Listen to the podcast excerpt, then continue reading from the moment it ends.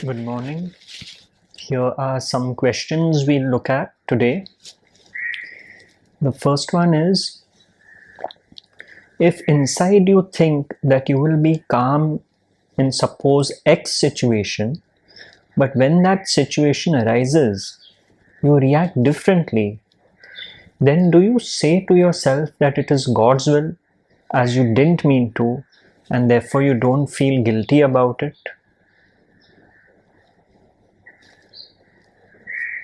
You see, this is precisely it. In spite of our best intentions, we cannot control situations. Here in the question, it clearly says you think you will be calm in a certain situation, but when that situation arises, you react differently. So, do you say to yourself, it is God's will? You don't really have to say to yourself that is the mind trying to tell the mind itself that it is God's will. It is the understanding that the sheer fact that you could not control it in spite of wanting to, in spite of thinking that you would be calm if such and such a situation arose, means it is God's will. So there's really nothing to tell yourself. Now, what will happen is that if you lost your cool, if you were not calm in that situation where you thought you would be calm, and you accept that that was God's will, then you are no longer involved in that. You see, what we do is because we say, oh, we should be calm in if so and so situation comes up. And if we lose our cool, then we get involved in that. Why did I lose my cool? Why was I not calm? What am I doing wrong? Do I need to practice more? That is again the thinking mind which has got engaged. It is what the understanding does. It cuts off this involvement. So if you say that, yes, it is God's will that in spite of my best intentions, I lost my cool, there is no further involvement. It is the further involvement in the reaction which is the problem. So this point needs to be understood clearly.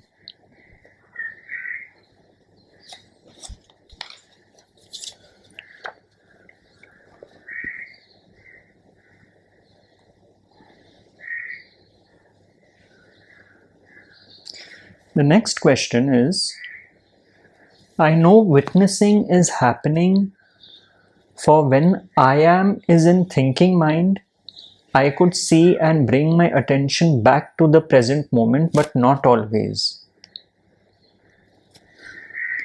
If the mind is jumping around a lot, then it is hard to concentrate, but I can still see it jumping around.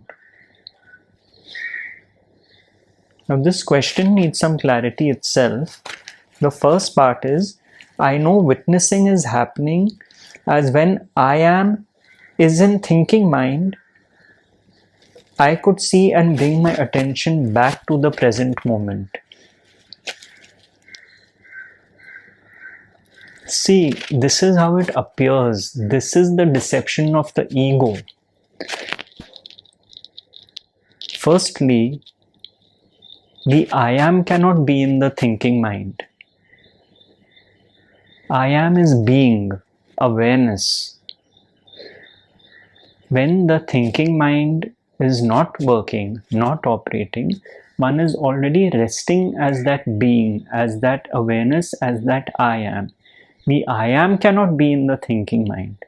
But that is what the ego does, you see. It thinks it's in control of the I am as well.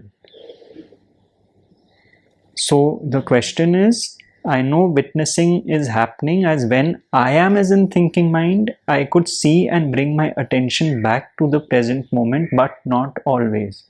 You cannot bring your attention back to the present moment. You are the involvement that has taken yourself away from the present moment. Please, this point needs to be understood. You are not in control of that, and like you said, but not always you see this is the way we look at everything our sense of doership is so strong that we feel here I can bring my attention back to the present moment.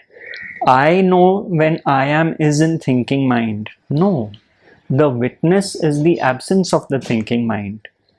And it is the involvement that has got cut off by the understanding which makes one rest as I am.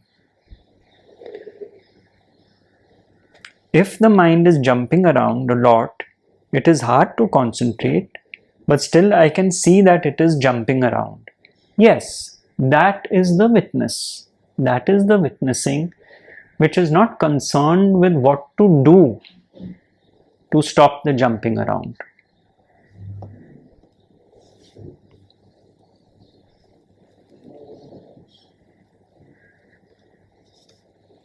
So we must understand that the witness does not step in to cut off the thinking. The witness is always there, always has been there. It is the absence of the thinking mind and its involvement which reveals this witness which is eternally present. The next question is As you be in the moment, all things fall off. When having a conversation with another person, I feel there's nothing left to talk about. It is just silence, but still the mind gets frustrated and wants to start a conversation. Is that an insecurity? I will repeat this question. As you be in the moment, all things fall off. When having a conversation with another person, I feel there's nothing left to talk about. It is just silence, but still the mind gets frustrated and wants to start a conversation. Is that insecurity?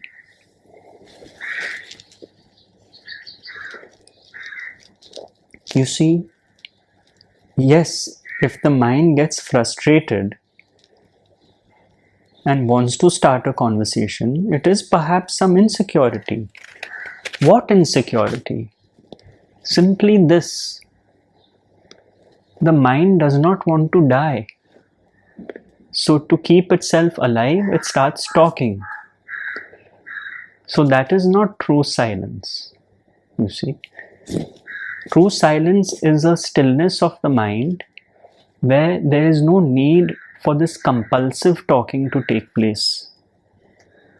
Whether you are talking because of an insecure mind, as you have asked, or whether there's some validation you need from the person with you so you feel you better talk otherwise what will they think of you if you don't talk? Nobody knows. Only you would know perhaps the whole point is you mentioned the word frustration you see the mind gets frustrated if the mind did not get frustrated yet two options would be available. One is to keep silent, and the other is to talk without any frustration in the talking. To talk if that is what arises naturally. But if one is forcing oneself to talk, that is doership. And what is that based on? What insecurity is that based on? Or is it based on just pure conditioning of the earlier years?